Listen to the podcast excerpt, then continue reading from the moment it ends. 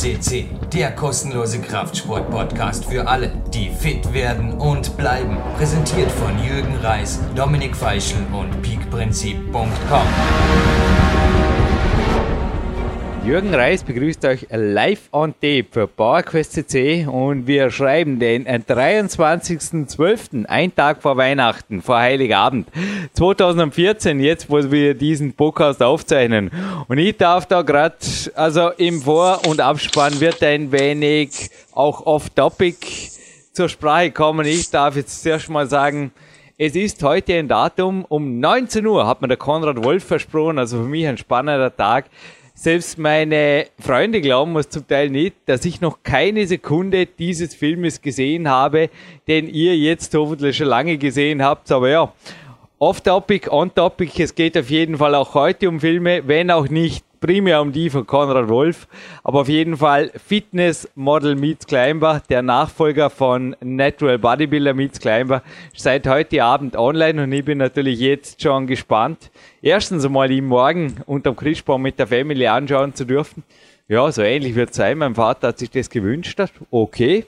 Und zweitens, natürlich war es dann bis zu dem Zeitpunkt, wo der Podcast online geht, also dieser Podcast, was daraus geworden ist, auch in Bezug auf Zugriffen, die ich dem Konrad natürlich gönne.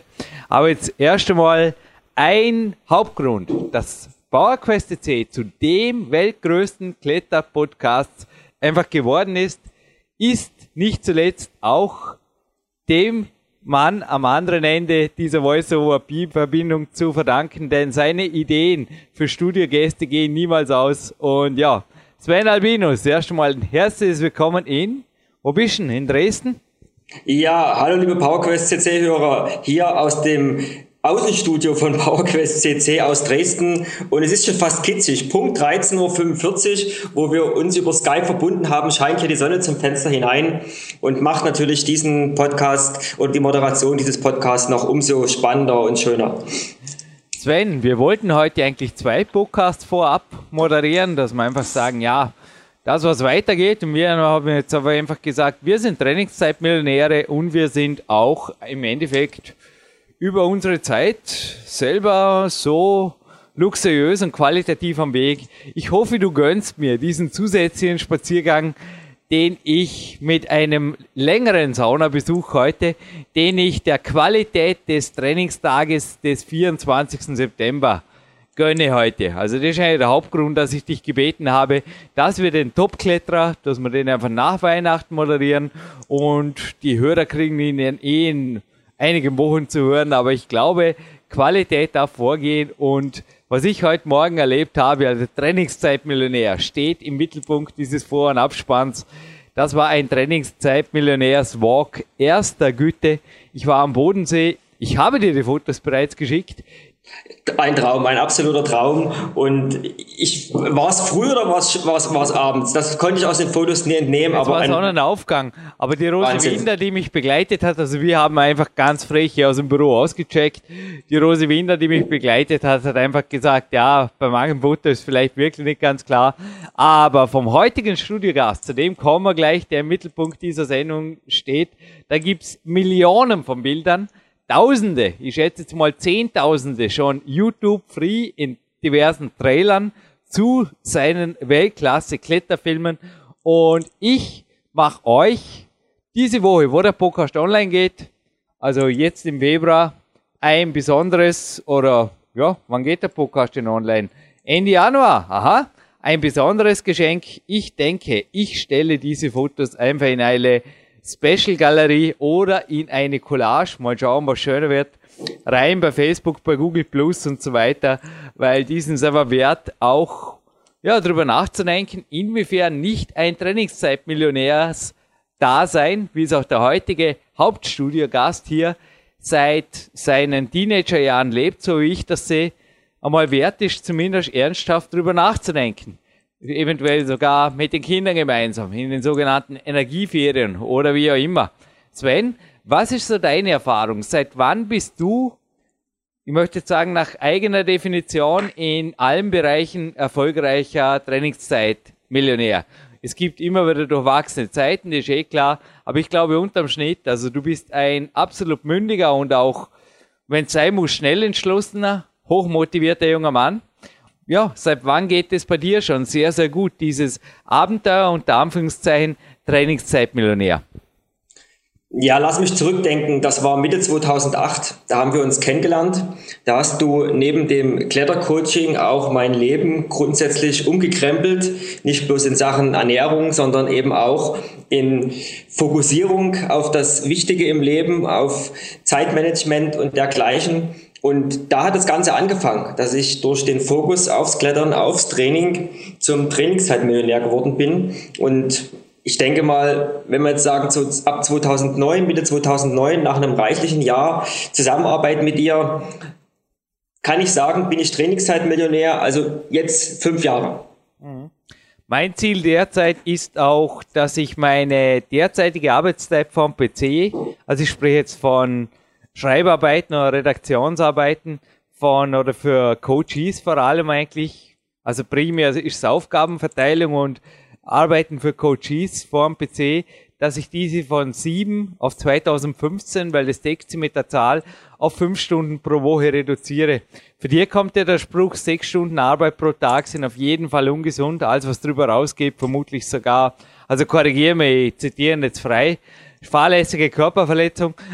Wo sind so deine guten Vorsätze für 2015? Wie willst du noch optimieren? Denn Dein Newsbericht natürlich auf der Jürgen Reis.com ist inzwischen bekannt, ist relativ provokativ. Du hast ja auch einen Steckbrief hinterlassen, besser gesagt ein Testimonial. Steckbrief ist jemand, den man sucht. Ja, dich sucht man natürlich auch in deinen Spezialfeldern, aber auf der Trainingszeit-millionär.com gibt es auch einen provokanten, aber in meinen Augen goldrichtig liegenden Sven Albinus, der sagt, ja, Vielleicht machen wir das System kaputt, aber ja, uns selber glücklich oder auch die Menschen um uns. Also zum Beispiel auch mit diesem Podcast, dem wir einfach als Hobby euch schenken dürfen. Hm, ich würde sagen, ich denke, deine Gedanken dazu, also nochmal zurück zu meiner Frage. Du bist schon sehr frei. Wie und wo willst du eventuell 2015 noch freier werden? Hast jetzt ja gerade eine mehrwöchige Kletterreise in die Türkei absolviert auch einen Film dazu, ja, Stichwort Film, richtig, wir rücken der Sache näher geschickt. Aber wo darf es 2015 noch runterlaufen oder noch freier laufen? Ja, das wird so, das wird so weitergehen. Ich bin jetzt die nächsten 14 Tage in Zürich zum Trainingslager mit Freunden. Vielleicht schaffe ich es auch mal für ein, zwei Tage von Zürich nach Dornbirn zu kommen. Das ist bei mir noch so ein bisschen Vision. Und nächstes Jahr werde ich noch viel mehr äh, Kletterreisen unternehmen. Türkei ist auch schon wieder geplant, sogar noch länger als diesmal. Was ich die letzten Monate mehr gelernt habe, ich habe mich zwar sonst immer drüber lustig gemacht, wenn die ganzen Leute immer auf ihren Tablets und Smartphones rumgemacht haben, wenn man so durch die Straßen zieht. Ich habe die letzte Zeit sehr, sehr viel gearbeitet und Dinge erledigt in Satzpausen, in Pausen zwischen einzelnen Trainingseinheiten. Und da hat mir das Smartphone sehr, sehr viel geholfen, so dass ich meine eigentliche Zeit, die ich vorm PC sitze oder die ich im Büro sitze, sicherlich nochmal um ein, zwei Stunden in der Woche reduzieren konnte.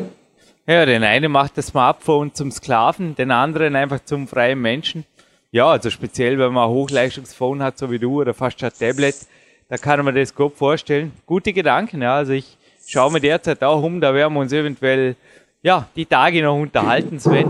Aber, Sven, also es ist ja wirklich im Endeffekt die Zeit zum Nachdenken, auch jetzt, wo der Podcast online geht, Anfang Jahr vermutlich, der Steuerabschluss war jetzt gerade für viele oder die Nicht-Selbstständigen werden da einfach zum Teil auch blanke Realität sehen, denn es gibt in Österreich und ich würde sagen, für Deutschland gelten da ungefähr dieselben Zahlen, weil wir haben ja ungefähr dieselbe Inflation und so weiter. Wurden da einige Zahlen bekannt, ich habe sie gestern gelesen, ist schon crazy, also vor gut einem Jahrzehnt, Sven, haben Angestellte und Arbeiter, und jetzt halte ich fest, noch zwischen 10 und 14 Prozent mehr verdient. Also wenn die Kollektivverträge eingehalten wurden, oder? also die Lohnerhöhungen waren und andererseits die Inflation berücksichtigt wurde, also nur das, nur die Kriterien wurden herangezogen, dann arbeitet denn die Leute laut dieser Statistik gleich viel und das möchte ich gleich hinterfragen. Gleich viel und verdienten weniger. Jetzt aber möchte ich zu bedenken geben, der Berufsverkehr ist gestiegen und viele Chefs, viele Chefs haben kostenlos, ich habe das selber miterlebt, Smartphones verteilt an die Mitarbeiter, aber dann bitte wird abends die E-Mail abgerufen und dann ist man quasi am Wochenende ab und zu erreichbar und der SMS. Ja, also ich kriege ab und zu äh, Nachfragen, so quasi, äh, ja, weißt du, wo der umgeht? Wegen, äh, ich habe ihm eine SMS geschrieben und so weiter. Ja, das sind Firmenhandys und so weiter. Also ich glaube, was dich zum freien Trainingszeitmillionär macht, das macht Arbeiter und Angestellte oft zu noch mehr Sklaven. Denn, ja, wie siehst du die Lage? Also bei uns habe ich das Gefühl, die Leute arbeiten wie verrückt und haben aber im Endeffekt, hey, sorry, ich habe meine Wohnung dieses Jahr vollständig abbezahlt. Ich weiß nicht, ich meine, ein Haus brauche ich nicht mehr, aber haben auf jeden Fall mehr Geld. Aber es ist Glück, Lebensglück, ab einem gewissen Einkommen nicht mehr steigerbar durch ein höheres Einkommen. Das ist mal Faktum. Das kommt aus der Psychologie, das ist Faktum. Deine Lage der Dinge oder deine Sicht der Dinge, Sven. Ja, ich habe das schon mehrfach gesagt in verschiedenen Podcasts, entweder in Vor- und Abspenden oder in meinen Newsberichten. Das ist halt eine verrückte Welt. Jeder muss sein Leben leben, muss Entscheidungen treffen. Und jetzt wieder mal beim letzten Kletterurlaub habe ich so viele nette Leute kennengelernt aus, aus Holland, aus Frankreich und habe mit ihnen gesprochen, wie sie durchs Leben gehen, wie sie klettern. Und es gibt so viele Menschen, die mit so wenig zufrieden sind und mit so wenig glücklich. Dem kann ich einfach nur zustimmen. Und vielleicht auch noch eine kurze Anmerkung zum Thema Smartphone.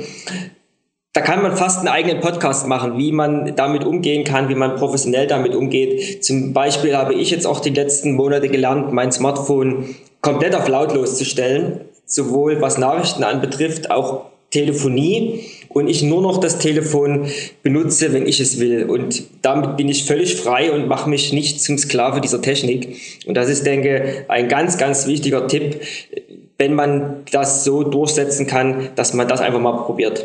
Sven, mein Smartphone ist die ganze Woche, ist die ganze Woche niemals auf laut und ich drehe normalerweise sogar das Display um, denn mein, ja, sage jetzt keine Marken oder keine Namen, aber da ist so eine Blinklampe, die ist an sich ganz angenehm, wenn die SMS eingeht, die will ich die meiste Zeit nicht sehen. Also im Training ist es ständig umgedreht mit dem Display oder es steckt in der Jackentasche, damit ich es nicht sehe.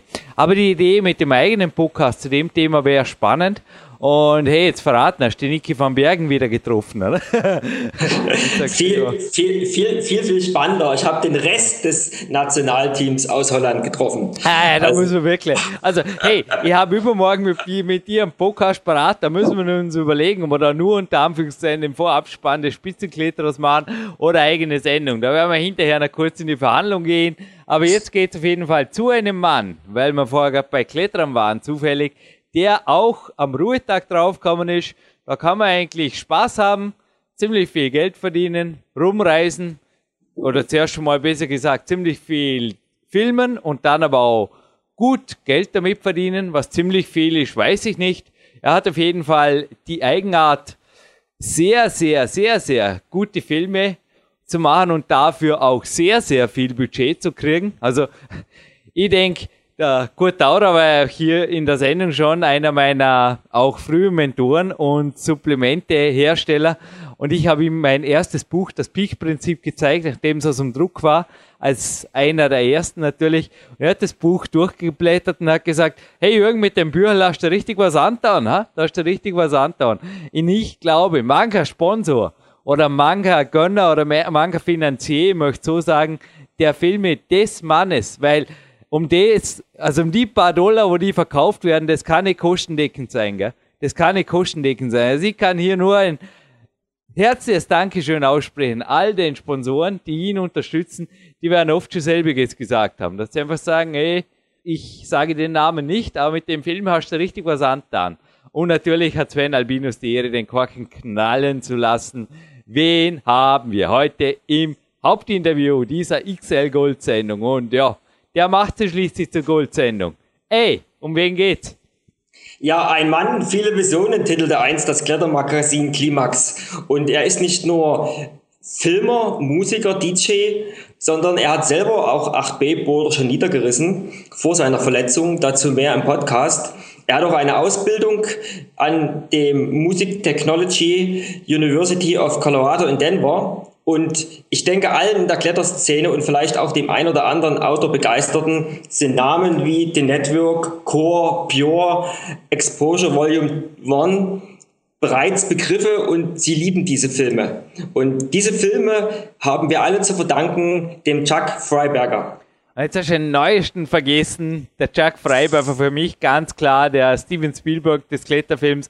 Ein Film, der bei mir hoch und runter läuft und ich gebe es zu, er hat den Baxi-Film, also den Progression-Film mit Baxi Subjaga ersetzt, wegen der Szene mit Dimitri Scharafutinov wir haben es auch hier jetzt schon im Podcast gehört, aber er hat in jenem Winter, als dieser Film entstand, mit mir gemeinsam auch das Wichtigste, also eines der wichtigsten Trainingskapitel zu Peak Time 2 geliefert, mit dem Dimitri Scharafutinov, also einfach einen Film gemacht in Moskau und vor allem in Ekaterinburg. Unglaublich. Also allein der Aufwand, da hinzureisen, ich spreche aus eigener Erfahrung, ich war zweimal dort, ist einfach crazy.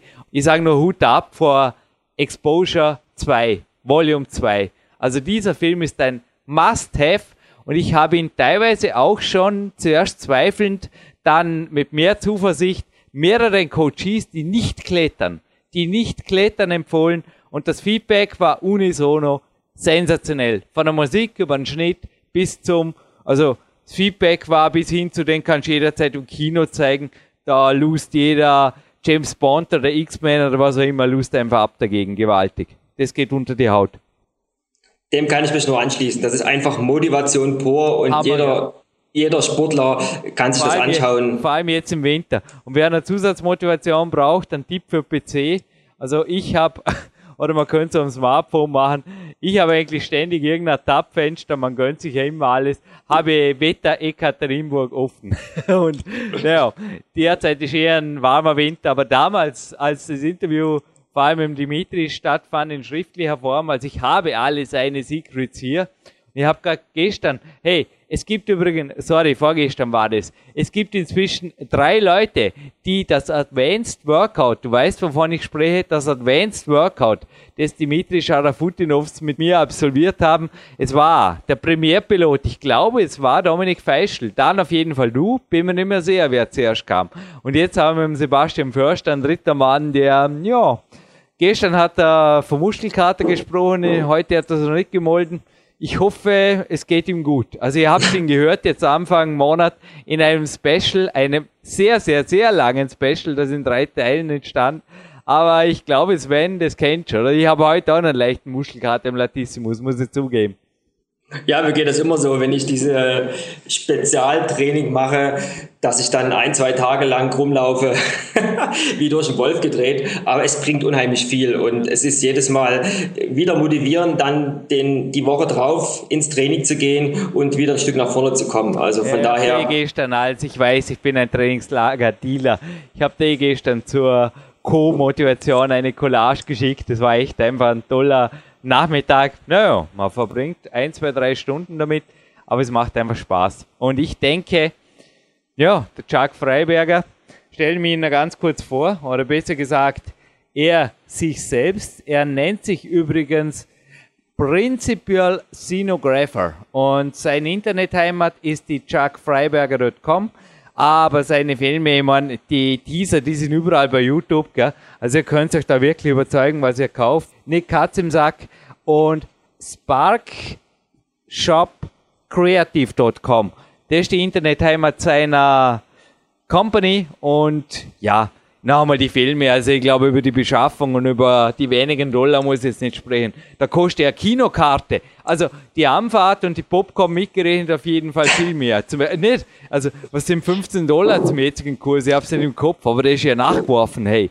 Ja, da kann ich dem nur zustimmen. Also, also das da, müssen wir, da müssen wir, glaube ich, sind wir weiter. Also wenn ihr das nicht mehr, dann, dann seid ihr keine Trainingszeitmillionäre. Dann habt ihr zumindest im finanziellen Bereich irgendwo ein bisschen Nachholbedarf, wenn das nicht mehr drin ist. Motivationskino, glaube ich, ist auch bei dir budgetär auf jeden Fall, das wird nicht gekürzt 2015, oder? Nein, auf alle Fälle. Im Gegenteil, das, das, das muss auch noch erweitert werden. Das ist ein Must-have, sowas. Kletterpartner von mir hat mal gesagt, Jürgen, wenn wir das Jog nicht mehr vermögen, also das Magnesium, dann müssen wir aufhören klettern. Und ich sage inzwischen auch, wenn ich die Filme downloads nicht mehr, nicht mehr vom Markt, dann habe ich echt, also vom Chuck Freiberger würde ich auf jeden Fall Pure Core Network und Exposure 1 und 2 würde ich auf jeden Fall besorgen und ja, ich weiß nicht, vielleicht gibt's vom Sven einen Tipp on top, aber so, für mich ist das mal eine solide Grundausstattung, dieses Quartett. Ja, das sollte man unbedingt gesehen Oder haben. Quintet, sorry, das waren fünf Quinte, Filme. Unbedingt, ja. unbedingt. Und auch seine anderen Filme kann man sich mal besorgen. Seine Anfänge, auch spannende Sache, wie er sich entwickelt hat. Das ist auch mal noch ein guter Blick auf seine Arbeit. Und einfach mal googeln und damit kann man eine gute Basis schaffen. Ja, die gute Basis dieses XL-Vorspann haben wir, glaube ich, jetzt auch geschafft. Naja, 22 Minuten, nicht schlecht. Wir schreiben fast schon PowerQuest CC-Geschichte. Ich weiß nicht, was der längste Vorspann war. Dafür haben wir einiges an Tipps und Inhalten eingebracht und ich glaube, wir hören uns nach dem Hauptinterview, ja ganz sicher sogar, kurz nochmal in einem Abspann mit einem brandheißen Gewinnspiel. Ich sag's nur so. Okay? This is your host, Jürgen Reis, welcoming you on www.power-quest.cc and it is my utmost honor as a climber to introduce you to the yeah, in my opinion, he is the Steven Spielberg of the climbing movies. Chuck Fryberger, welcome on the phone. Hello, Chuck. Yeah, thank you, Jurgen. It's uh, it's terrific to be with you this morning. Chuck, just to get started, I got an interview in front of me, which was published back in 2010 in the German Climax magazine. And there was a little bit about your life and how you came to filming. So, um, would you tell the whole story? Because, yeah, the first question did you ever had a what we call in Austria here a real job or a real profession. yeah, I mean, now your profession for sure is filming, but how did you get into this? Because it sounds really adventurous. Yeah, well, um, you know, I, I love Climax magazine. I think those guys have the best magazine in the world. Um, so, you know, in, in that interview, uh, they asked me kind of the same question that everybody is normally curious about, you know, which is how how do you get started? And uh, you know, for for me, um, it did evolve pretty slowly, uh, to be honest, because at first I was more just interested in traveling and climbing than I was in in filming. And I also, you know, I've experimented with uh, photography and I've, you know, sold a few photos here and there. But, um, you know, for for most of um, you know, for most of the time that I was traveling up until about 2009, uh, I was more excited about just traveling to climb than I was about filming. But slowly, you know, as I uh, accomplished some of the climbs that I wanted to do, um, I started to just focus more of my attention towards uh, cinematography. And my climbing films started becoming popular, but but that's largely just because of the people that I was climbing with. You know, I was really lucky to to meet up with climbers like Daniel Woods, you know, and when when we were kids uh, or younger, you know, he was a little kid. We were competing, um, not really against each other, but we were competing at the same time. Um, Cody Roth, the the American slash Austrian, um, he and I actually were competing against each other for for a time.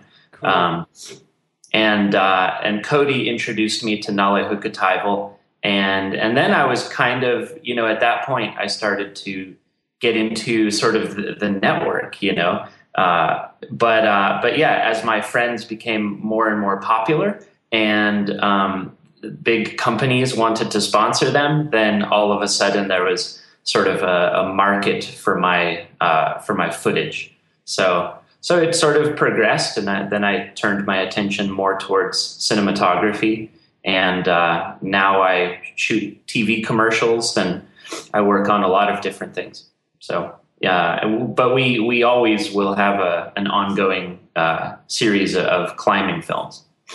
But this is great. I mean, I myself, I'm a climbing professional, but even I did an education in business and also worked for about a year at an office. Did you ever had a normal job or did you get out of college with your first film? It was yeah. at the end of your college. I think this uh, friction addiction. Uh, addi yeah, I don't know if it was ever published. I mean, it's the professional films for sure, pure core and also network. You just said it. Network was a good. I think this is also now when we publish this interview is one of your latest and also in my opinion the greatest but i come to this later the film but did you really get out of college and just yeah as we say here in germany jumped into the very cold water of being yeah a little filming businessman. and then a big film businessman, then the end of Steven Spielberg of climbing films. Yeah, no, actually, when I was, um, you know, it, it, took me a long time to get uh, through college because I was climbing a lot, and also because I was working at uh, a couple of climbing gyms here in in Colorado. Um, so I got my first sort of real job at a climbing gym uh, when I was 16. And I worked at that climbing gym for several years. And then I changed to a, a different climbing gym uh, here in town. And uh, I worked there for maybe four years or so while I was in college. And in 2006, yeah, it took me it took me like six years to get all the way through college, um, and I earned a degree that most people would earn in four years. Um, but uh, but I, I finished in 2006. I, actually, I, I graduated. Uh, I did the graduation ceremony on on crutches because I had broken my ankle. How do you say it? My Fußgelenk. Uh, yeah, I read about it. Just, Must be a serious accident, wasn't it? Yeah, it was a really big uh, accident and it needed surgery. So now I have metal screws in my ankle and a, a plate. Uh, so I, I graduated on crutches, but but then my first real you know you know effort as a sort of professional like like I did one climbing film called Specimen, which was my senior project for school. I was studying uh, music and music technology, and then my first uh, real film, you know, by myself as a professional was Pure. Uh, and I shot that. I started shooting that in South Africa. Um, but uh, but yeah, I also for a brief time I worked at a uh, a restaurant. I worked at Good Times, which is a, a hamburger place here in America. So I was cooking hamburgers and French fries and just cool. making a little extra money. cool yeah. Hey, very, very interesting questions. How good do you know your own movies? Because my day today started, I start every day with a little bit of warm up on my stepper and then on the gymnastic ball and with some body tension exercises. And there was, how is it called? The fourth part of Pure, level four of Pure. Which location, what do you guess, was the four? It was not South Africa.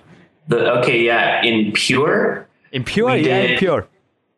Impure, yeah. We went uh, South Africa, and then we had a section in, uh, let's see, in California.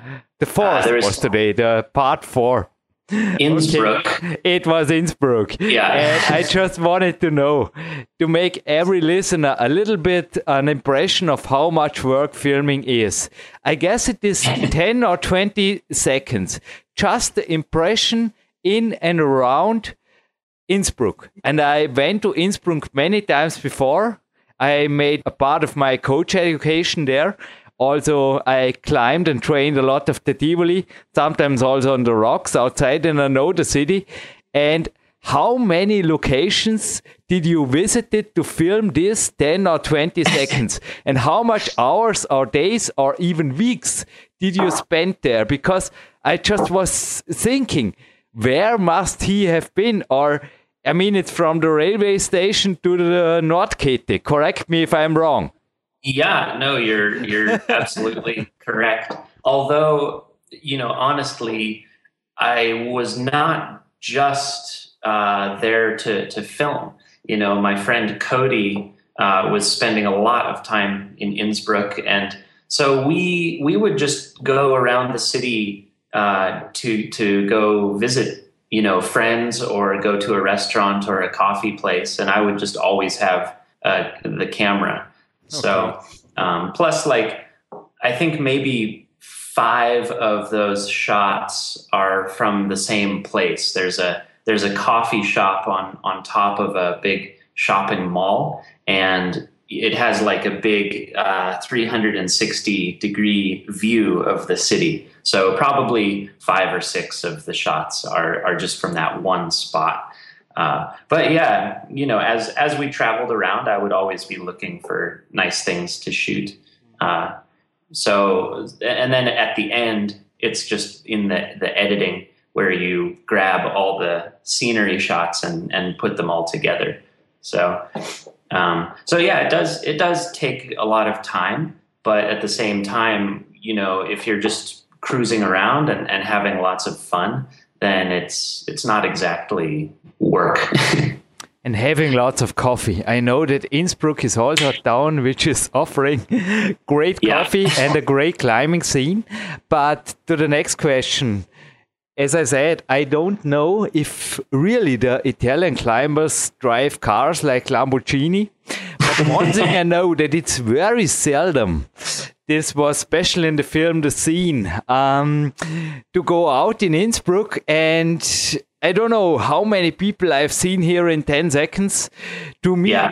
all the World Cup guys and the ladies and their trainers in one bar and one location and how realistic are your film because in my opinion this is oh, really seldom the case to, to have a luck like this. Yeah, no, in, well, in, it's, in the movie. Uh, those in, are great motivating films and I love them, but I know that there are sometimes, so let us know, are there really Italian climbers who drive yellow Lamborghinis and uh, Innsbruck, Innsbruck locations for having a drink? I don't know. Well, you know, in, when we were filming Core, uh, Lucas Preti was yep. the the uh, the climber we were focusing on, as well as uh, Michele Caminati. Um, nice but How is Lucas, nice car. Yeah, Lucas. That you know the the uh, Ferrari actually belongs to one of his friends. Sorry, uh, Ferrari, not Lamborghini. Yeah. Uh, uh, it belonged to one of his friends who who is a, a, climber but not a professional climber. So yeah i mean i don't i don't really know any professional climbers that could drive a ferrari or a lamborghini. Um, but you know a lot of my you know when the thing is when i when i show people climbing it's it's always accurate and and honest because it's sort of like the news but then if if we're not climbing, uh, it's fun to be creative and uh, you know do some things that are also fiction. So, um, however, um, you know, in Innsbruck, um, it's if if you know who to look for, you know, if you recognize a few faces, then you really do bump into a lot of people in in Innsbruck. Um, and maybe it's just luck or whatever but it is a it is a strange feeling because you sort of you get to know a few people and then you meet all of their friends.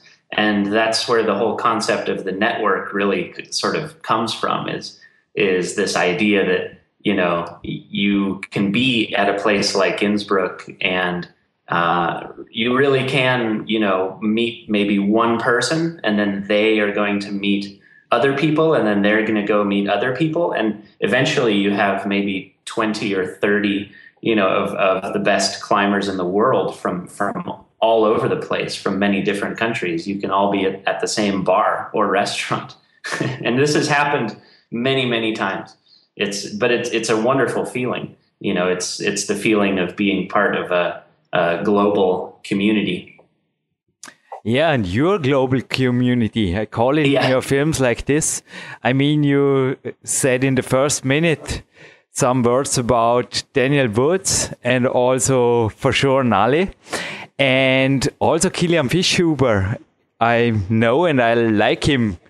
He's a really professional climber who is able to manage also other things in life. I think he is a really guy who is managing life very well. And I think yeah. it's also a good man to make a film with. So the next question, how do you decide who are the climbers they can yeah take part of your films. Because I also read about the film the first film I saw today of your the first professional film Pure where you spent two weeks correct me two weeks with Nalle in South Africa. I mean I think you need more than an actor to do something like this because yeah correct me but you and the climbers who play in the movies have one thing in common you are all friends. You are all a network.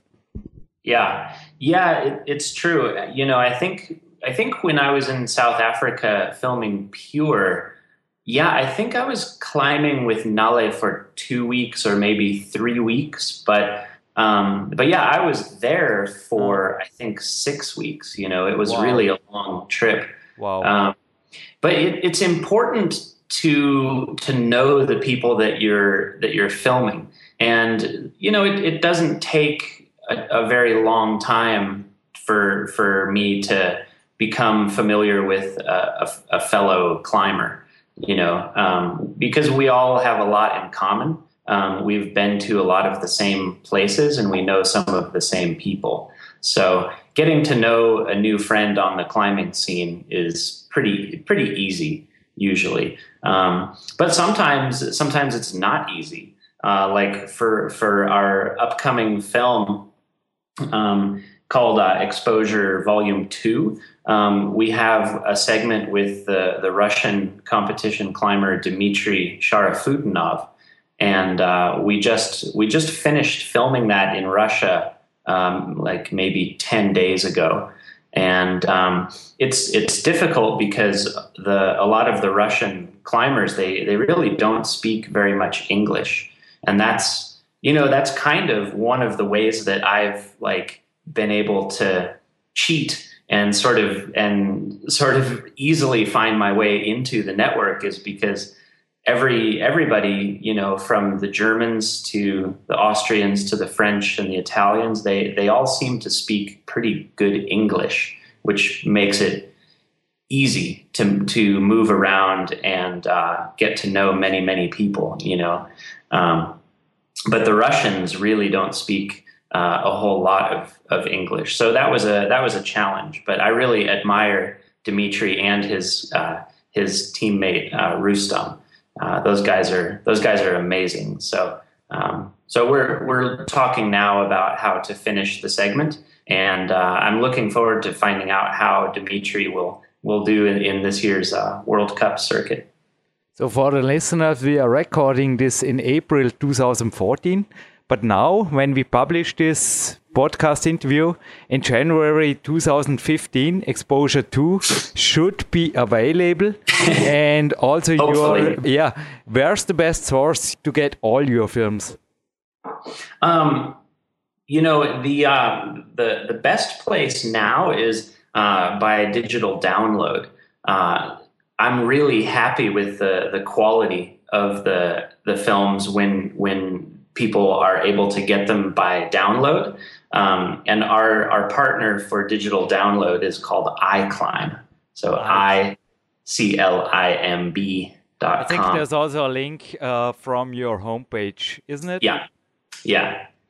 Yeah. So I climb, and then you know we also sell DVDs and uh, and Blu-ray discs and and things like that. But but the quality of the digital download is really good. So uh, and maybe maybe in the future we'll be on you know a service like uh, Netflix or or something like that. Mm-hmm. Great. But allow me a question to exposure part one, Jack. How yeah. dangerous was it to make this film? Because, yeah, in comparison or in contrast to the other films like The Network or The Scene, I think you also had to get yeah into good mountain gear to survive this film, weren't you? Yeah. Well, you know when when uh, my my colleague uh, Kyle uh, supervised the filming, like in in Patagonia, and um, quite a lot of that segment was shot by the, the climbers themselves. Um, so Shane and Dave, um, you know, they're they're good uh, shooters, and they they sort of knew how we wanted to put the story together. So they were able to get a lot of the footage that we needed, um, and then Kyle helped supervise and shot some of the the stuff of you know approaching the climb. Um, but yeah, I mean, alpine climbing is is a, a beautiful part of the sport, but it, it is really dangerous and uh, extremely difficult to to move around and try to film climbers, especially if the climbers are moving fast. They they have more to worry about than just making a movie because they're actually trying to do something really difficult. So that's one reason why I'm I'm looking forward to seeing um, the upcoming movie with David Lama on uh, Cerro Torre because uh, I think that's going to be some of the some of the best footage of uh, you know alpine climbing. I, I, also I love seeing the the Ueli Steck footage you know that they use helicopters for, um, but but for for our films often you know using a, a Cineflex on a helicopter is just a little bit too expensive, and we always we always try to balance um, beautiful shots with uh, authenticity. So that balance can be really difficult to achieve sometimes. You know, you have beautiful shots, but they lack authenticity, or you have a lot of authenticity, but it doesn't look very good. So finding that balance is is just an important part of like you know figuring out who you are as a uh, as a climbing filmmaker. But even though you seem to be a nature guy, I myself I don't know I loved it from the first day. I liked the plastic and also the competitions. And I just thought about I was in the K1 climbing center Dormien today or the Kletterhalle Dormien today, which is also a great wall, which uh, my YouTube films were shot. Maybe the second one is also online. I will inform you as soon as it is. I want to hear your opinion about it, Jack.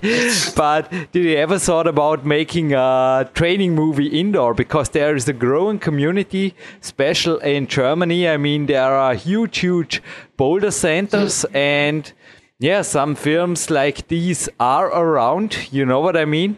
Did you yeah. ever uh, consider to make a, a pure plastic movie or something like this? you know, um, the Plastic Network.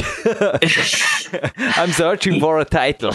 For me, I I personally I love um, plastic climbing. You know, I have a membership at, at a bouldering club, and uh, and I like climbing plastic a lot.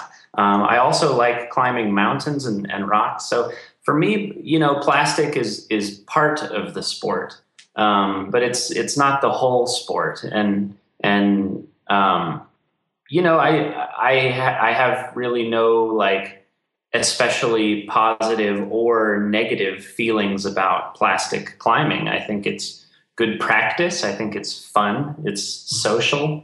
It's uh, very easy for people to get involved in the sport, um, and uh, you know it.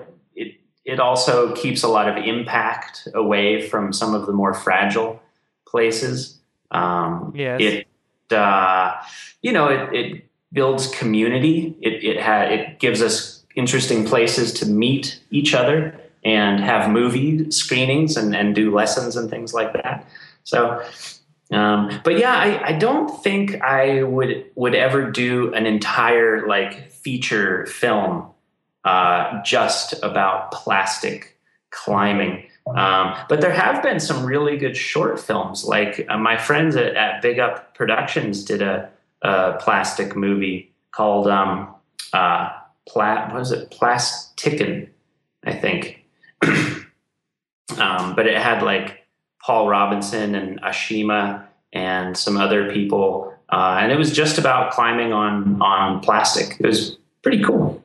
No, I just thought about it because some people, as you said, also in view and to the environment. I mean, see the future in sport when it's growing only that yeah people somehow kept away from the fragile rocks and if too many people run to the rocks and climb the rocks this can lead to problems and i just thought about a broad audience who would be also fascinated for me it would be also sometimes a motivation extra motivation to see how the really strong guys or the really bolder champs in the world cups climb on plastic but yeah, I just thought about it. Maybe for the future to keep in mind. Yeah.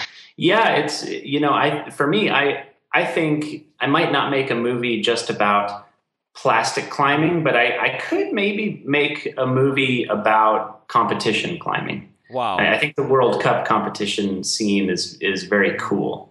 And um but you know, it, like a film like The Network, it's it's not really fair to those climbers to, to only talk about them in the setting of the, the competition circuit because um, they're, they're such talented rock climbers as well. You know, it's, it's not fair to talk about Kilian as just a, a plastic climber because he's, he's really a very, he's like a legitimate rock climber. You know, a lot of people don't realize how, how good he is, but you know, he's one of the best rock climbers in the world. It's just that he's mostly known as the guy that wins all the World Cups. But this is really a great interview. You lead me just into the next question about Kilian and the World Cup title in Innsbruck. I for sure also saw it on IFSC TV and then on your movie. And I just thought, how was the feeling? Because I knew Kilian and Anna would win before I saw Network. But how it was for you. I mean, it was everything was possible, and to influence a World Cup by the camera, I think also for Chuck Fryberger, not really possible or not really. Yeah, were you making them driven like crazy, or did you had even the feeling that they were getting more nervous? I mean, there must be a lot of pressure on Kilian and Anna yeah, with you in the background with your camera and the network film project. Yeah, I mean, you know, the, the climbers like Kilian and, and Anna, they they always have a lot of pressure on them. But but um, you know, I think Kilian I can't really say about Anna because I haven't watched her progress for for as long as Kilian, but but I know Kilian sometimes uh, he re- he needs a, a, little pressure. He he really it, it, gets him motivated. It gets him it gets him psyched.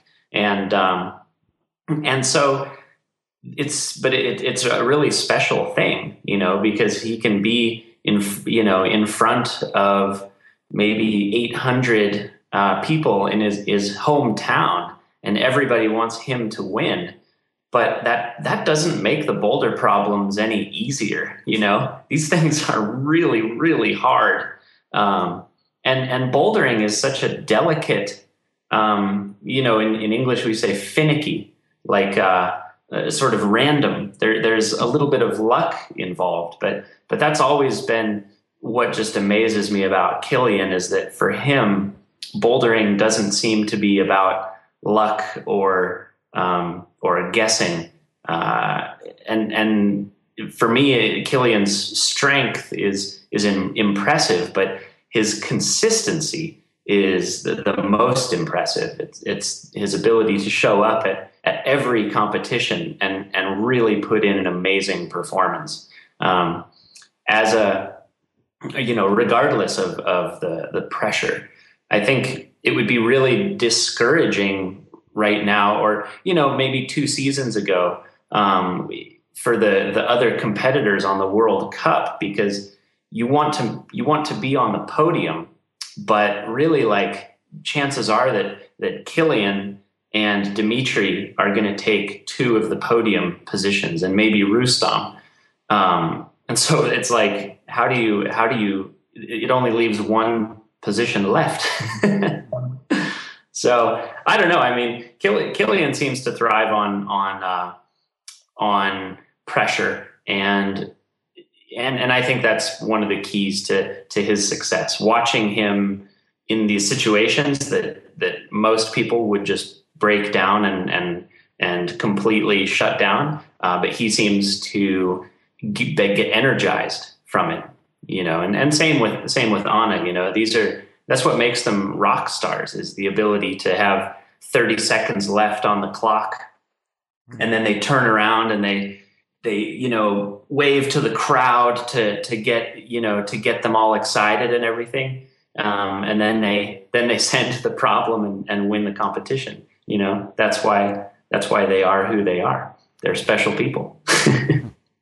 But even so those special people and this is one thing i love at the network they don't always succeed. And in the interview i come back to the interview on climax.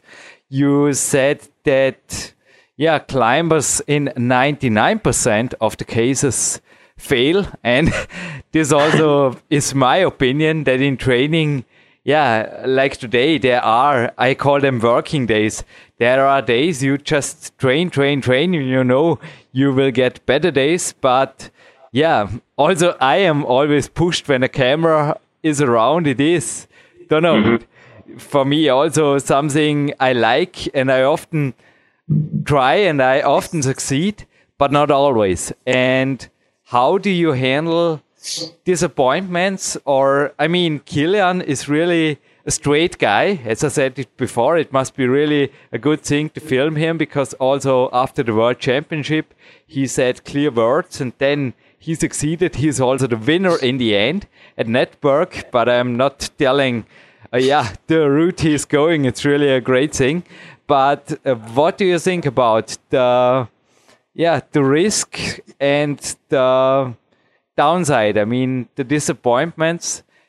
Do you film them? Do you publish them, or do you sometimes just hide them, cut them away? Well, for example, you know, in in the network, we did film at the World Championships in Paris but um, Dmitry was able to to beat Kilian, and and Kilian uh, had never won a, a, world championship. He really, really wanted to win the world championship, and it was it was such a, a sad moment because his foot slipped on a on a really difficult slab problem, and it was just that that one moment where suddenly he was he was inconsistent you know he he couldn't do this one problem mm. uh, and Dmitry was able to and um, you know it, eventually we we did some editing and we decided not to include that part in the movie okay. um, because we didn't need it uh, and because the the competition wasn't you know it just wasn't especially exciting so, um, but then in, in Australia, when we were filming there, we had the opportunity to to shoot Kilian finishing a uh, a really huge sport climb, which is which is for you know for sure the hardest or one of the hardest climbs in in Australia. So um, so yeah, of course we included that because it makes a really nice climax, you know.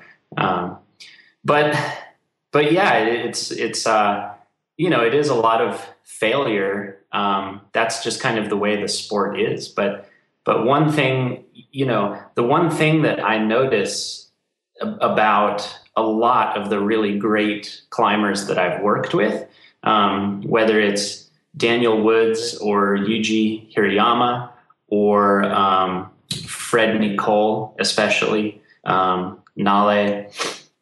These these uh, these people they just they just go uh, they just go and try. You know they they don't they don't look at the weather. They don't um, uh, stress about you know how long it's going to take to get to the boulder or whether they'll be home in time for for dinner.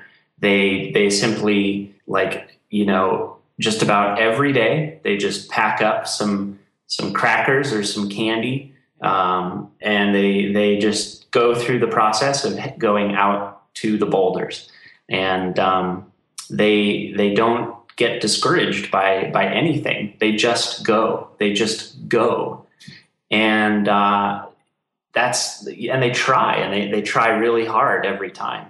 And so it's hard to it's hard to say whether the really good climbers go climb and they go try no matter what or if you go and try you become a really good climber. I it, it could be either one i'm not sure but but i know for sure these guys they they just go they just go climbing. That's the best way i can i can put it. Nothing stops them I'm here in my climbing shirt and the tape is on my finger and I, yeah. also, one reason I said 45 minutes for this interview would be great. I think it's also your schedule, Chuck, because my training will go on. And also there is a smiling Yuji Hirayama here on my, I call it mental frame. And I yeah. just read about an interview with uh, Nalle in the German Klettern magazine and ask him also for an interview for PowerQuest to see, but I really think he must be a guy who is climbing almost every day and he is a professional, as you said. He is going through the process. But allow me a little bit of critical question, Chuck. Yeah. Nalle, as I've seen it, sorry, many times, also on his shoes in the Pure film, is sponsored by La Sportiva Kilian and Anna are Red Bull athletes. And this is also shown in very long and also impressive scenes, in my opinion, in your network movie. How do the sponsors of the athletes influence your freedom as an artist? Because I think this is also it makes the films possible, but in Austria we say good friends, good business. How do you handle this? I know it's a little bit uh, a delicate question, but how no, do you handle uh, this part really. of the game? I mean, yeah, there. I don't really have any uh, secrets or anything, um, but yeah, it's it's part of the it's part of the business of of the sport. Um, you know, there are. I, I call it the sort of the the holy trinity of uh, of sports, uh, you know, of action sports. Um, you have the the sponsors, which have a, a product that they want to sell. Um, you have athletes, which provide um, authenticity to the brand, and then you have people like me, and you have Climax Magazine and Klettern, and we provide uh, visibility. So, um, you know, climbing is a sport that is largely invisible. Um, people are out in the mountains, they're in a cave, they're under a boulder. People can't see what these what these folks are doing. Um, competitions are a good example of, of a type of the sport that's very uh, visible, and that's why a lot of competition climbers find it easy to get sponsored because you know a company think it's easy for a company to to find value when you have a, a thousand people all watching somebody uh, winning a competition.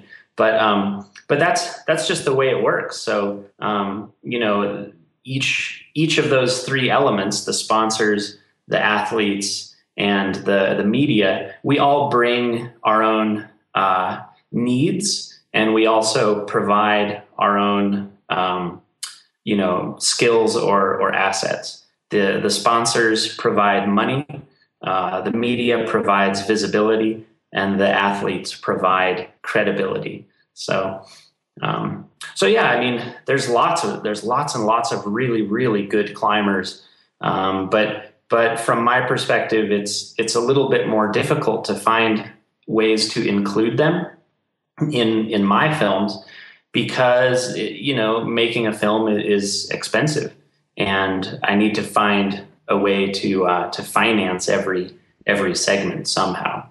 Yeah, um, I think also the traveling. I mean, I think it's hard to speak in a dollar value, but how expensive was the network for you? Um, how much?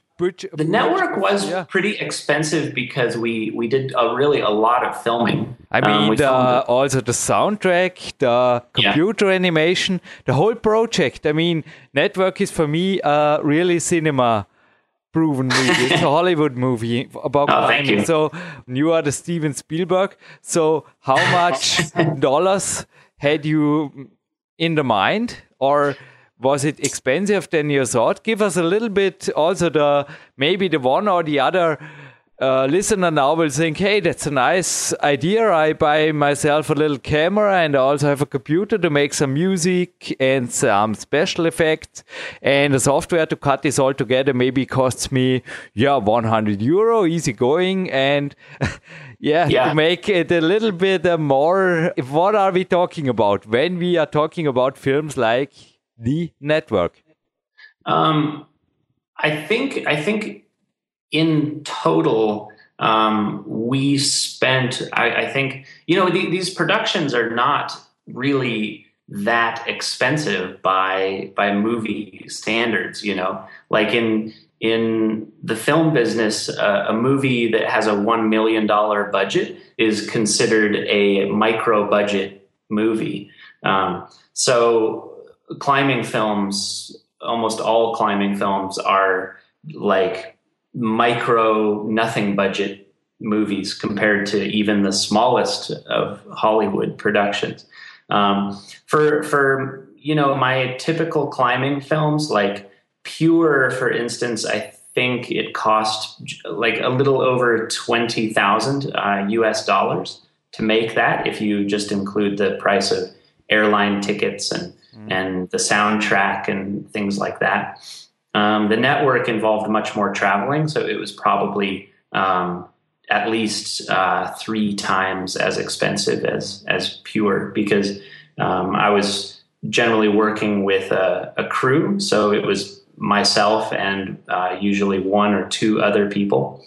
Um, but but Red Bull Red Bull was really supportive, so so because of the support that we got from Red Bull, we didn't necessarily need a huge amount of money sometimes you know like one of the one of the people from red bull named florian um, was actually working with us you know on on the shoots. So it, it saved it saved the production some money you know. He he would come out and he was helping to move you know uh, equipment and he was helping to you know run microphones and and he was belaying and and you know helping cook food and helping pack up and clean lenses and, and stuff. So, and Red Bull also gave us support to, uh, with the soundtrack. So, um, so it, it's tough to say, you know, I mean, I, I don't think there's anything wrong with um, just grabbing whatever camera you have available, you know, whether it's an iPhone or a big professional movie camera.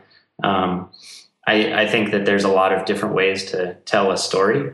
Um, but when you're looking for production value, like you know slow motion and really cinematic shots and stuff, the, the price the price does just go up, and it goes up quickly. I know what you just said about Florian. He made the same experience. He went with me shopping back in, I think it was 2009 in Barcelona at the World Cup. Yeah. he's a great, he's a great, great manager. But without the support, and if you make a little bit also on your time, I mean, if you say, okay, my time is also not uh, for nothing, or if I, yeah, you never can say if I had worked the same time, but hundred thousand dollars for the network is maybe a realistic number if you would have had all the costs and all the work to do. yeah, it's it's possible. It's possible. But, it, it's tough to say, you know, and and normally I I don't pay myself anything during during a production. Yeah. So so the money the money I collect from sponsors, like if I collect, you know, a, a, a bunch of money from sponsors at the start of a project, the goal is when the when the movie is finished and ready for people to watch, the goal is for all the money to be gone. Um, you know, I take the the the money from sponsors, and I, it's my responsibility to make sure that all that money goes onto the the screen. You know, so uh, putting putting the money in my pocket is not a very responsible use of the the sponsor dollars. You know, I need to make sure every every dollar goes goes up on the screen. And then when when the movie starts to sell, then then that's where I get paid a little bit.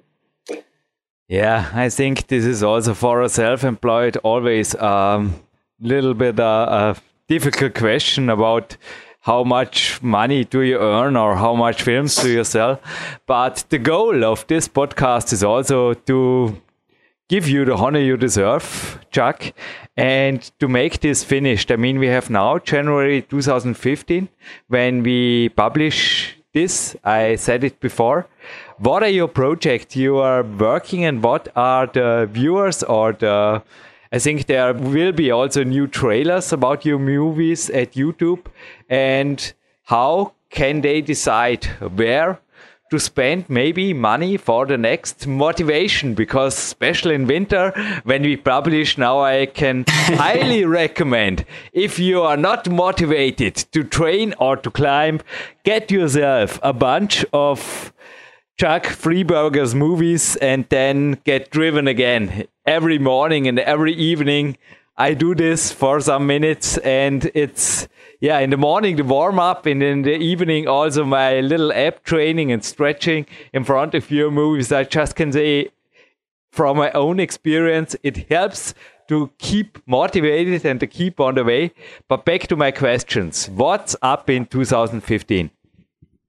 Well, in at the end of 2014, we'll be releasing Exposure Volume 2. Um, so that, that should be coming out right at the end of 2014. Um, lately, we, we've been partnering a lot with Epic TV. Um, and so hopefully we'll be able to work on some more um, web series uh, shows for them. Um, the, the quality of internet video is so good now that, that it, it it almost doesn't make sense to to print your movie onto a plastic disc and and ship it you know all over the world. Um, so so I think we're going to continue doing a lot of uh, a lot of online content. And uh, as soon as we're finished with Exposure Volume Two, we'll probably start working on Exposure Volume Three.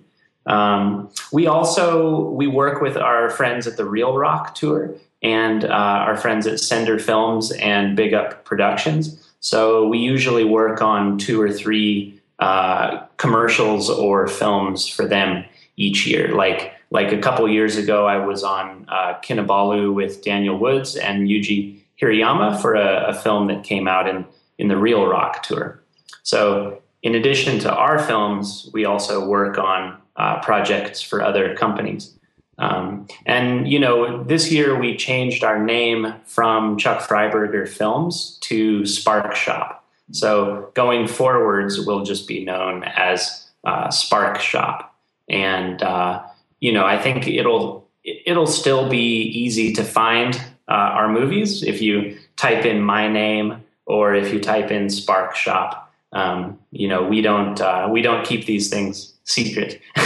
so so you know hopefully we just keep on moving forwards you know we we're always going to try to use the best cameras um, we, we've started working now with um, uh, Dmitry, the, the Russian, and also um, we've scheduled a segment with uh, a, a, little kid you might know about named uh, Alex Megos. Um, and sure. so we, we look forward to watching his progress, and we also look forward to watching the progress of our our famous uh, celebrities like Nalle and Daniel and uh, Dave Graham and Jimmy Webb and and all these guys. So. So it's tough to say, but I think there's lots of action coming up in the world of climbing, and hopefully we're we're somewhere nearby to to film it with a, a good camera as you just mentioned all those names, my fingers started to get sweated, and I will get some chalk on it and attack my system wall, also motivated by you again and again. Chuck, if you ever visit Dornbirn, I say the scene is not Innsbruck, but we have a great wall here, and it's in the middle of the way between Innsbruck and Zurich. You visited many times. It would be ah, great yeah. to have a climbing day, a training day, or a coffee or something like this with you. Please give me a call or an email in front. Okay, it would be really great. And yeah, sure. I think this was a great interview with you, and I say, go on, if you dream, climb on, film on, and yeah, stay the Steven Spielberg of the climbing movies forever. Cool. Yes, like Nalle always say in your films, he is a climber forever, and I hope you will stay on your profession or will be able, also with the help of sponsors, to keep your profession as yeah on the level you want to be in the future. Thank you for this interview, Chuck. Yeah, cool. Thanks a lot, Jürgen. Sven Albinos, herzlich willkommen zurück im Studio. Und was hat dich in diesem Interview am meisten, ich weiß nicht, ob du wie der Dominik Feischl ein Podcast-Büchlein führst, was hat dich am meisten inspiriert? Ja, am meisten hat mich inspiriert, was äh, Chuck auch schon in seinem Interview, was er der Klimax gegeben hat, geschrieben hat, dass Profis zu 99 Prozent scheitern in dem, was sie tun und in dem, was sie ausprobieren, also seien es Boulder oder seien es Routen. Und das hat mir wieder mal mehr Kraft gegeben, auch für mein eigenes Training und für meine eigenen Projekte, dass man sehr, sehr oft solche Filme sieht zur Motivation und man sieht halt nur den Erfolg und man sieht nicht wirklich die Arbeit, die dahinter steckt. Und das kann teilweise auch manchmal ein bisschen in die andere Richtung gehen, dass man ein bisschen demotiviert ist, ein bisschen äh, lethargisch wird.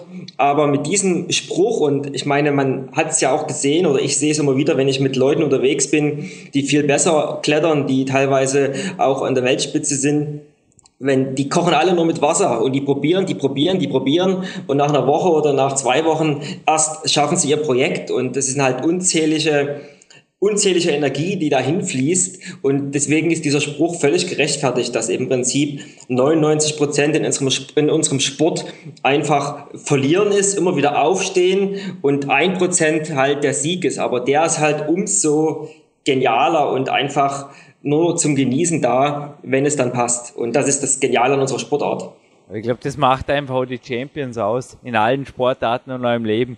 Es wird unsere First Lady, die Eva Pinkling, in Kürze hier wieder auftauchen. Ich sag's nur so, sie ist im Ski-Weltcup derzeit extrem gut am Weg, ist die neue ja, Quereinsteiger-Hoffnung, Überfliegerin, wo immer ich das jetzt frei sagen darf, im ÖSV-Kader der Damen und war mit mir kürzlich, sie ist zurückgekehrt aus Lillehammer im Boulderraum. Und sie hat auf Anhieb ein, zwei Projekte wiederholt und das war ja sofort so langweilig. Also im Endeffekt ist einfach die Projekte abzucken oder der Sprungboulder, also der auch dir bekannte, da ist sie sofort hochgesprungen und hat sich an neuen, wir haben ja hier einige, sehr viele sogar, neue Innovationen, außerdem, ja, die Griffboards wurden erweitert, dann haben wir Lapis-Griffe und die haben auch die runden Griffe, die Eva gleich inspiriert. Es war verletzungsfrei möglich dort einen einzelnen Zug im Endeffekt so oft wie möglich zu versuchen. Und die hat da stundenlang nichts anderes gemacht. Das ist einfach crazy, wie ich immer wieder sehe. Also immer wieder ran, runter, ran, runter. Und sie war am Ende sogar irgendwo zufrieden, obwohl es an dem Tag nicht ging. Oder halt einmal fast, aber in letzter Instanz nicht. Sie schien zufriedener als wie mit noch einem Erfolg. Es kommt da vor, ja, denn im Endeffekt, was bedeutet Training? Ich meine, wir haben Klettern, nicht mit Bodybuilding zu vergleichen, aber Muskelversagen oder auch Versagen der Fähigkeiten, das sind doch Reize, die den Körper und auch das neuronale System dazu bringen, aufzurüsten. Alles andere ist doch Selbstbeweihräucherung. Also, ich will jetzt natürlich nicht sagen, dass er ein durchstiegenes Projekt Selbstbeweihräucherung ist. das ist oft das Ende eines langen Weges. Einfach so ein finales Stop ist einfach cool. Ein persönlicher Rekord ist einfach ein Hammer, den man jetzt eventuell auch, ich habe ihn selber noch nicht gesehen, was drin ist, aber eventuell sieht man einige solche Tops auch eben jetzt in dem Fitness Model Meets Climber Film von Konrad Wolf. Übrigens dazu ging auch ein Special online, wo ihr euch über den Berufsstand des YouTubers informieren könnt. Hochinteressanter Beruf, das Filmemachen, auch aus steuerrechtlicher Sicht. Aber jetzt zurück zum Sven, also und auch zu seiner ja, richtigen und absolut fokussierten Bemerkung. Ich denke, dass durch stiegende Projekte, durch stiegende Boulder einfach oft auch umso mehr genossen werden können, desto härter der Weg dorthin war und natürlich auch dann die nachhaltige Leistungssteigerung, weil ja, Onside abziehen ist cool, um einen Wettkampf zu gewinnen, aber im Training bringt es oft herzlich wenig, außer natürlich ein gesteigertes Selbstbewusstsein, aber Selbstvertrauen. Aber ansonsten, wie ist deine Einstellung dazu? Ja, ich würde sogar noch ein bisschen provokativer dazu was sagen. Das habe ich so die letzten Monate mitbekommen. So wie du es gesagt hast, dem stimme ich zu. Der Weg dahin ist das, was uns stark macht und was das, den Kletter-Lifestyle ausmacht. Für mich äh, wird bei dir ähnlich sein, da du ja vorwiegend am Plastik unterwegs bist. Aber sowohl in der Halle als auch draußen am Fels kann ich dem einfach nur zustimmen. Und dann den Boulder zu klettern oder das Projekt abzuhaken, ist zwar für den Moment aber eben nur für einen ganz kurzen Moment das i-Pünktchen. Aber dann sage ich mir manchmal, war es das jetzt? Hm, man fällt irgendwo so in, in so ein kleines Loch und wenn man das dann vergleicht, sagt man sich, dieser Rotpunkt Go, naja, ich habe es halt jetzt geklettert, nach einem halben Jahr, nach zwei Jahren, nach drei Jahren, wie lange es auch immer gedauert hat. Und ist aber zu Ende. Und das, was aber uns nach vorne bringt, was uns aus der Komfortzone schmeißt, was uns lernen lässt, das sind diese Wochen, Jahre, die unzähligen Versuche in dem Projekt selber. Und das ist unser Lifestyle und das finde ich viel, viel spannender, als dann letztendlich das Projekt einfach abzuhaken.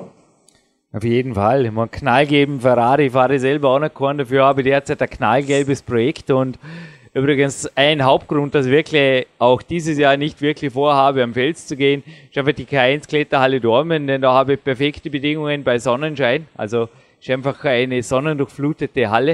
Und da gibt's eine gelbe Tour und die bin ich jetzt bis zum ersten Stand recht gut durchgekommen. Und jetzt geht's halt das Dach noch raus. Also auch solche Dinge sind einfach immer wieder, ja, einfach drauf und nächste Grenzen und auch jetzt morgen. Magic Fit hat offen und natürlich wird er am 24. trainiert freue mich auch schon über den Podcast mit dir übermorgen und ich glaube, es ist einfach immer wieder, wie du es sagst, der Weg ist das Ziel und das Training ist einfach mit Progression verbunden und auch der Chuck Freiberger bin jetzt schon gespannt, wie er sich die Messlatte des Exposure 2 noch höher zu legen gedenkt und die dann auch überbietet wieder. Es ist unglaublich. Also ein Film ist einfach besser wie der andere bei ihm. Es ist crazy, ne? Ja, absolut. Und er hat ja dazu einiges gesagt, sowohl im Interview bei der Klimax als auch jetzt im Podcast, wie er sich seine eigene Entwicklung vorstellt und wo der Trend hingehen wird bei Kletterfilmen. Und ich denke, da ist noch Luft. Ich will nicht sagen nach oben, aber da ist einfach Luft, noch anders zu sein und noch mehr Spannung reinzubringen. Und wir dürfen gespannt sein auf seine nächsten Projekte und ich freue mich auf alle Fälle riesig, was also da noch kommt. Tipp, Chuck Freiberger veröffentlicht auch regelmäßig PDF-Newsletters auf seiner Homepage. Na, und da sagst du es, also zum Beispiel Pure und Core zeigen auch gewaltige Landschaftsimpressionen, aber auch der Network äh, porträtiert zum Beispiel auch sehr schön das Zusammenleben von dem Kilian Fischhuber und Dana Stör.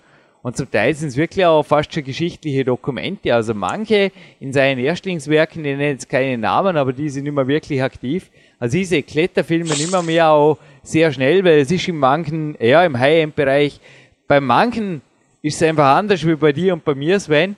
Die bleiben nicht ewig dran. Und in meinen Augen hat der Chuck da besser denn je. Früher hätte man gesagt, auf Polaroid gebrannt. er hat sie besser denn je in Klettermovies verfilmt wie es ein anderer gemacht hat.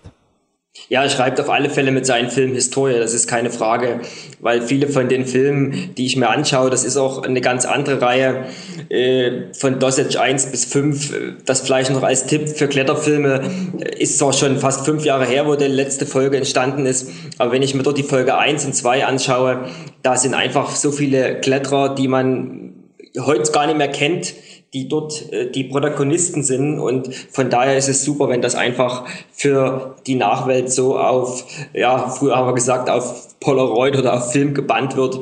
In dem Fall halt digital festgehalten wird. Ja, Sven, ich will ja nicht zu viel verraten, aber eventuell kriegst du sogar einen Studiogast der ganz besonderen Ehre. Also auch der ganz besonderen Filmliga zum Vorstellen. Aber ich habe vorher gerade den Beruf des YouTubers genannt und ich habe nicht nur dazu, sondern auch zu anderen alternativen, sage ich jetzt einfach mal, ja, wieso nennen wir es nicht beim Namen Trainingszeit-Millionärsmodellen, kräftig recherchiert und auch die Homepage www.trainingszeit-millionär.com erwartet ja jetzt neue, also Seminarteilnehmer, nicht die Homepage, sondern ich begrüße sie natürlich.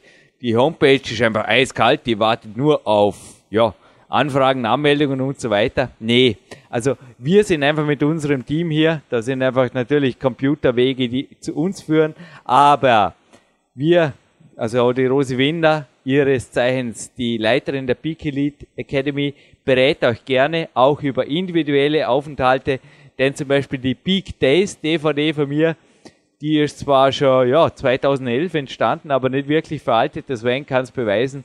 Es gehen immer nur dieselben Dinge hier ab, auch was Trainingslager angehen. Und am 14. Februar und 17. Mai finden die nächsten Seminare statt.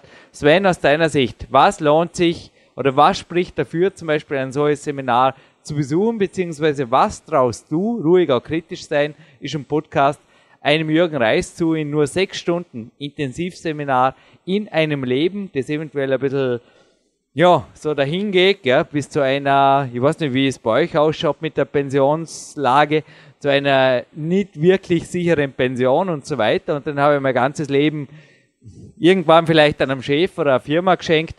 Was traust du hier dem Jürgen Reis zu, wenn jemand einfach sagt, ich mache meinen Traum wahr? Und bevor die Frage jetzt beantwortet, lass mir ein kurzes Zitat dazu bringen. Ich habe heute da was gefunden von einem Tony Gaskin, der geschrieben hat, wenn du deinen Traum nicht verwirklichst, wird dich jemand anders dafür einspannen, seinen zu verwirklichen. Also dann kann man sich nicht beschweren. Und ist eventuell so ein Seminar eine Möglichkeit, diesem zu entgehen? Und wenn ja, warum? Ja, in erster Linie wenn ich das mal so kritisch anmerken darf, ist es nicht nur dir geschuldet und deinem Seminar, sondern es ist einfach raus aus der Komfortzone und das heißt für oft alle Teilnehmer deiner Seminare, sie müssen nach Dornbirn kommen. Und die meisten Menschen schaffen es in ihrem Leben, wenn sie überhaupt zu Seminaren gehen oder zur Weiterbildung in ihrer eigenen Stadt, da mal für eine Stunde oder für zwei Stunden oder für ein Wochenendseminar irgendwo hinzugehen, egal welches Thema. Und das ist für mich nicht raus aus der Komfortzone, weil sich zu bewegen, einen Zug zu organisieren, ein Auto zu organisieren, nach Dornbirn zu kommen, eine Übernachtung zu organisieren und sich dann die intensiv sechs Stunden anzuhören oder, sage ich mal, auch zu verarbeiten, dazu gehört eine ganze Menge viel mehr. Und das ist natürlich dann neben dem Inhalt, den du dort bringst, das ganz große Plus, dass man eben raus aus der Komfortzone ist, dass man in der Blue-Zone ist, wo du immer schön sagst, in Dornbirn, dass man das alles genießen kann und da wird man einfach auch wachgerüttelt. Und ich denke, dieselbe Thema als, was jetzt halt so in ist, als Webinar vermittelt oder sowas, wo sich jeder auf der Couch anschauen kann, das würde überhaupt keinen Erfolg bringen. Also von daher kann ich auch nur jeden der Hörer, die sich dafür interessieren, sagen, raus aus der Komfortzone, bucht euch einen Platz, bewegt euch nach Dornbirn, hängt vielleicht noch ein, zwei Tage Training mit Jürgen ran oder einfach nur ein Coaching-Walk oder versucht euch auch alleine dort die Zeit nutzvoll zu verbringen und das wird euch im Kopf und auch im Geist einiges bewegen. Alle, die sich immer noch einbilden, mit Webinaren lernen zu können, denen empfehle ich das sehr gute Hörbuch Digitale Demenz digitale Demenz anhören und dann bitte überlegen, inwiefern Sie sich wirklich nicht lieber vom PC einen Film vom Chuck Freiberger gönnen. Das macht Sinn. Webinare, Sven, ich möchte in aller Öffentlichkeit jetzt davon warnen, sind nicht vergleichbar. In keinem, also Webinare sind worst of worst. Vergesst es gleich. Lernen anhand von Webinaren, lebensveränderndes Lernen anhand von Webinaren ist, da stehe jetzt, wo ich da spreche, einfach voll dahinter, unmöglich. Ja? Also entweder seid ihr in Kontakt mit euren Mentoren, telefonieren ist auf jeden Fall noch besser, eins zu eins, aber Webinare absolutes No-Go. Und jetzt noch einmal ein No Excuses kurz, das haben wir ja bei dem Neujahr-Special von Sebastian Förster gehört. Es ist möglich, sogar per Flugzeug unter 300 Euro Big County zu bereisen und auch wieder zu verlassen. Also er hat sich da übrigens auch für dich ein Tipp, Sven, für Berlin nach Zürich ein circa 100 Euro Ticket gesichert. Das war echt crazy.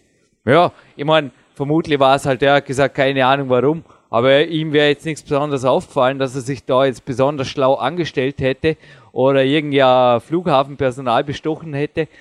er hat einfach das Ticket gekriegt und das hat auf jeden Fall super funktioniert. Und da war er natürlich in einer guten Stunde hier. Ja, dem kann ich nur zustimmen. Und es geht sogar einen Schritt weiter. Die meisten Leute wohnen, wohnen direkt in Berlin. Aber aufgrund der Situation heute mit den Fernbussen, also ich fahre mit einem Fernbus von Dresden nach Berlin für 5 Euro. Und das macht die ganze Sache halt noch möglicher und noch günstiger, dort die komplette Reise unter 200 Euro zu bekommen zu dir nach Dornbirn. Also das kann äh, nicht die Ausrede sein jetzt gerade am Grinsen und hast einen Chauffeur und vermutlich das Tablet dabei und bis Berlin hast du eh schon wieder aufgrund von deinen Networking- und Coach-Tätigkeiten das Ticket herin. ja, ist auch nicht unbedingt schwer, 5 Euro reinzuspielen. nee, also da sollen schon wirklich auch andere Sorgen als Trainingszeitmillionärs da sein. Da bist du einfach kein Unternehmer und kein Selbstständiger, der sich Arbeit zu beschaffen weiß, wenn er sie braucht oder wenn er sie denkt, ja, Jetzt wäre es ganz bequem, wie genau wie der Chuck Freiberger. Er klettert da drum stark, weil er einfach überall auf der Welt umherkommt und natürlich die Ruhetage mit lässigem Filmen verbringt. Stell dir mal cool vor, das Leben. Also ich gratuliere ihm auf jeden Fall zu diesem Trainingszeit-Millionärs-Lifestyle. Und Sven, wenn es für dir nichts mehr gibt, machen wir ein Gewinnspiel oder wie haben wir's? Ja, ich habe super Gewinnfragen vorbereitet. Ich bin gespannt auf deine Preise, die du hast. Und ja, lassen wir so die Hörer in das Weihnachtsfest hineinkommen. Also ich habe eine Gewinnfrage und ich hätte zwei Preise anzubieten. Die Peak Days DVD mit dem Soundtrack von Marc Protze natürlich. Super Soundtrack auch.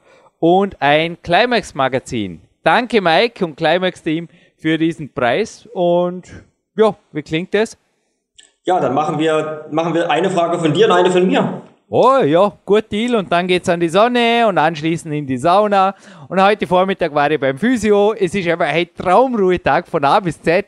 Perfekt, kitschig. Besser könnte er nicht sein. Und die anderen ließ sich einkaufen, im Stau stehen oder was auch immer.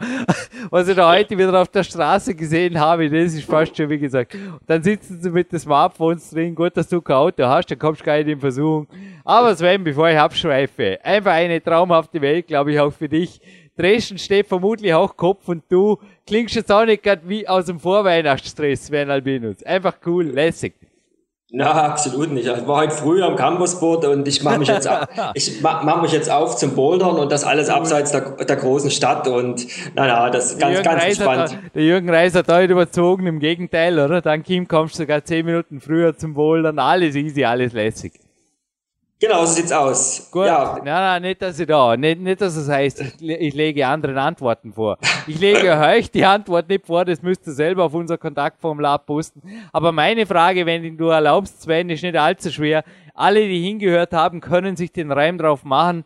Welche WM, welche WM wurde beim Film The Network von Chuck Freiberger rausgeschnitten? Welche WM war es? Also in welcher europäischen Hauptstadt fand sie statt? Und in welchem Jahr. Ja, nicht allzu schwer, glaube ich, oder? Okay. Ich habe ein bisschen schwerere Frage, aber sie ist auch für jeden lösbar, der den Podcast gehört hat, bin ich oh. der Meinung. Okay.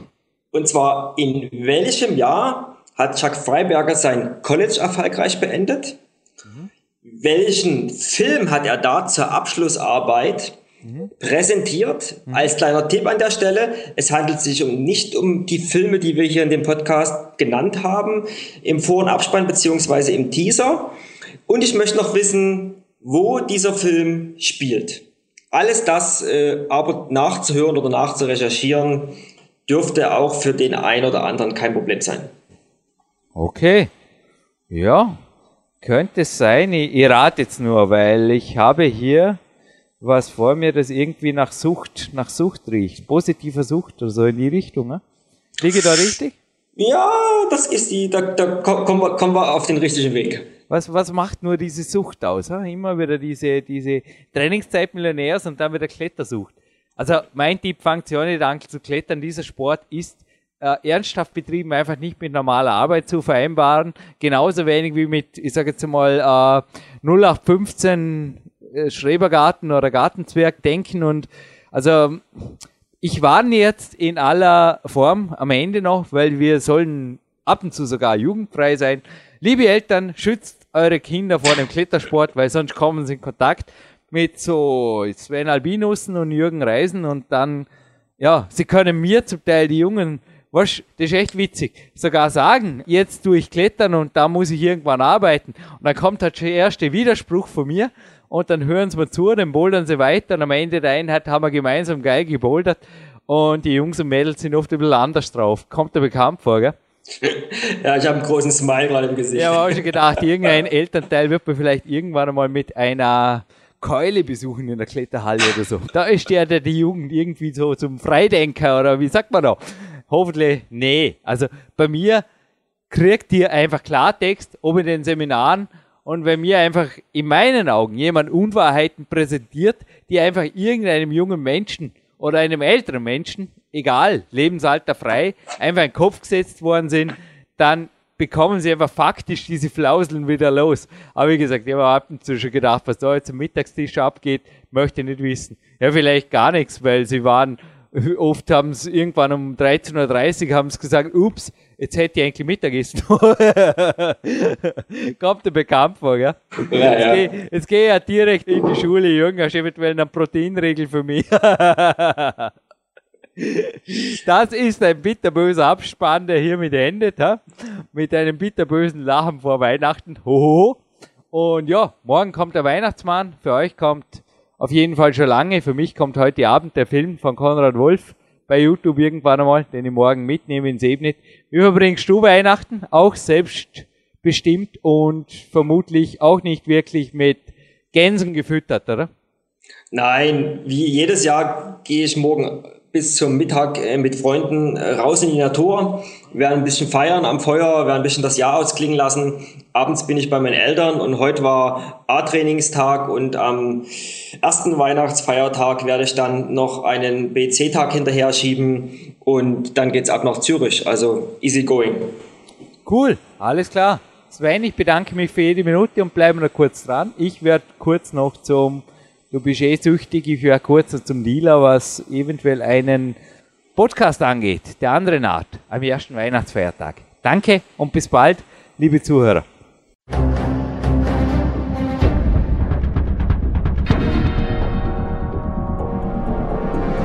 Alle Fitness-Bestseller der Peak-Trilogie, kostenlose Newsberichte und weitere Podcasts von PowerQuest CC sowie Trainingssoftware, Supplemente und Trainingsausrüstung, Personal Coachings, Seminare, Workshops und mehr. Jetzt direkt im Internet auf www.peakprinzip.com oder www.jürgenreis.com.